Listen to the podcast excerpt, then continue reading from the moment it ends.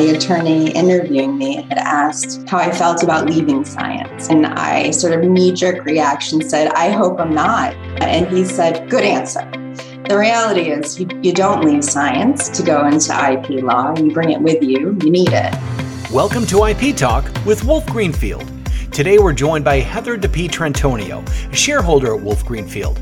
She focuses her practice on patent prosecution, strategic patent portfolio development, and lifecycle management and biotechnology. Heather began her career as a tech specialist or a tech spec. Wolf Greenfield's Tech Spec program is specifically designed for those with a science background who are interested in transitioning into IP law. Heather joins us to talk about her experience in the Tech Spec program and to offer advice to those considering it. So, Heather, let's start by talking a little bit more about what the Tech Spec program consists of. Well, our Tech Spec program is a lot like an apprenticeship. It's an opportunity for scientists to learn what it's like to practice law. From day one, tech specs are staffed with a variety of associates and shareholders. They receive uh, a lot of training and mentoring, and they have the chance to interact with clients and inventors. And those going to law school, by the time they graduate, they really have a lot of experience under their belt as IP practitioners. Making a jump from science to IP law sounds like a pretty big career move. What are some of the reasons that someone might make such a jump? So that's one of the first questions I was asked when I interviewed for a tech spec position. The attorney interviewing me had asked how I felt about leaving science. And I sort of knee jerk reaction said, I hope I'm not, you know? And he said, Good answer. The reality is, you, you don't leave science to go into IP law. You bring it with you, you need it. It is the foundation of IP law. So uh, a scientist might follow that IP career path, but here she's looking for a more intellectual, diverse environment, looking to learn a lot about different technologies that you otherwise wouldn't have time to learn about at the bench. For me, I was just a bit bored. I felt like I had been focusing so long on this one thing, I was no longer passionate about it and I needed a change. So I, you know, jumped into something new and exciting. So you're a tech spec program veteran, and uh, let's jump in the time machine a little bit. You started us on that journey in the Wayback Machine. Uh, let's talk a little more about your journey through the program. Sure. So I started out as an aspiring scientist in the lab, but by the time I got to my postdoc, I had really lost my passion for lab work. I didn't lose my passion for science. So when I went looking for what was at the time called an alternative career in science. I learned about the patent agent position. Um, and after learning more about it, I applied to a handful of IP boutiques and eventually, you know, made my way to Wolf Greenfield, and that was about 11 years ago. I spent the first year really, you know, getting my bearings, getting to know my colleagues, client teams, how to manage work, how to do the work. and then for the next four years after that, I just really continued to work and develop my skill set. I went to school at night on some days. I, I continued the job during the day. I did that, yeah, until I, I passed the bar, and then Wolf offered me an associate position, and and now I'm I'm here. there's probably no cookie cutter mold for who might go into the tech spec program, but generally speaking, what are some of the qualities that an ideal candidate would have? Well, the ideal tech spec candidate should have an advanced degree, you know, a master's, a PhD in a technical subject, really understanding, being able to understand science. But in addition to that, the ideal candidate is smart, proactive, collegial, and, importantly, I think intellectually curious, right? We want to work with people who are excited to speak with inventors, excited to learn technologies.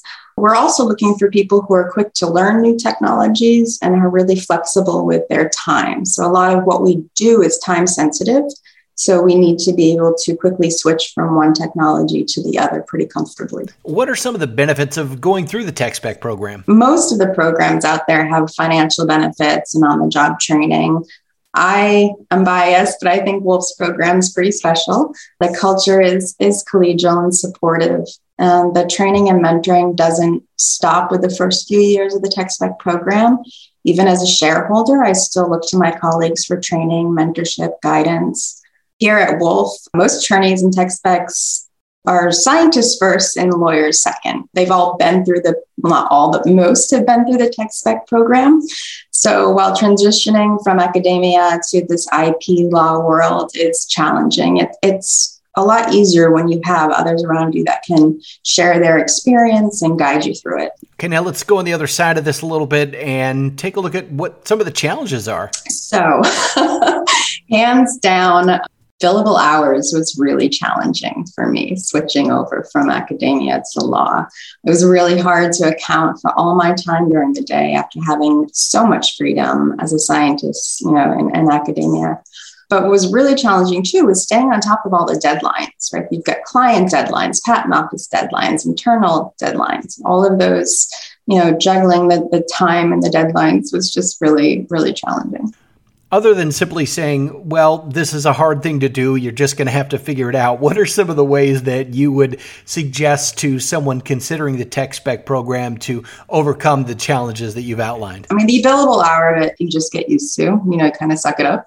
Managing deadlines, I I know I tried about a million different things. I found what works best is to plan far ahead and communicate and communicate and communicate, right? With, with the clients and vendors, you know, other members of the client teams. You want to make sure everyone's on the same page at all times, knows what she or he needs to do and when it needs to be done. I would think that going through such a unique process that you would come out on the other end with uh, quite a uh, tight relationship with those who are also veterans of the program. Talk a little bit about that if you can.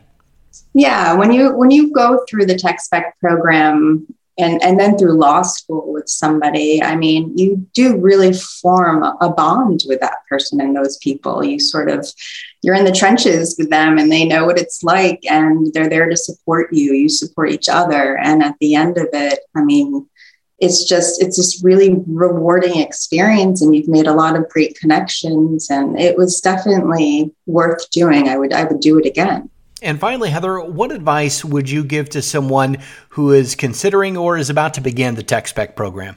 Oh, so much advice. Be proactive, right? First and foremost, this is your career, it's your new career.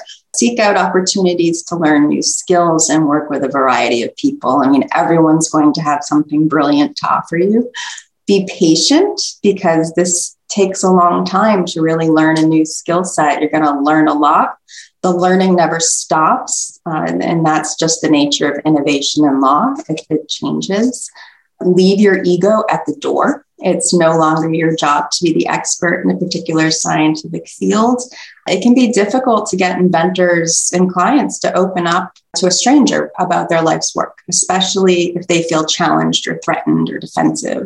And you can make it easier for them by just listening, asking meaningful questions, you know, and guiding them when the time's right you know, no, lastly, I think have fun with it, right? You left the, the bench, you left the lab because of boredom and, and whatever your reason is. This career is really an opportunity to be at the forefront of a lot of cutting edge technologies, to, to meet brilliant people, to meet impressive people, and to learn so much more than you ever thought you could learn at the bench in academia. Our thanks to Heather DiPietrantonio for sharing her thoughts with us on IP Talk with Wolf Greenfield. We hope you'll subscribe to our series of conversations related to IP matters on Apple, Google, Amazon, Spotify, or wherever you get your podcasts. For more information on legal matters related to IP, we invite you to visit our website at www.wolfgreenfield.com. Thanks again for joining us on this edition of IP Talk with Wolf Greenfield.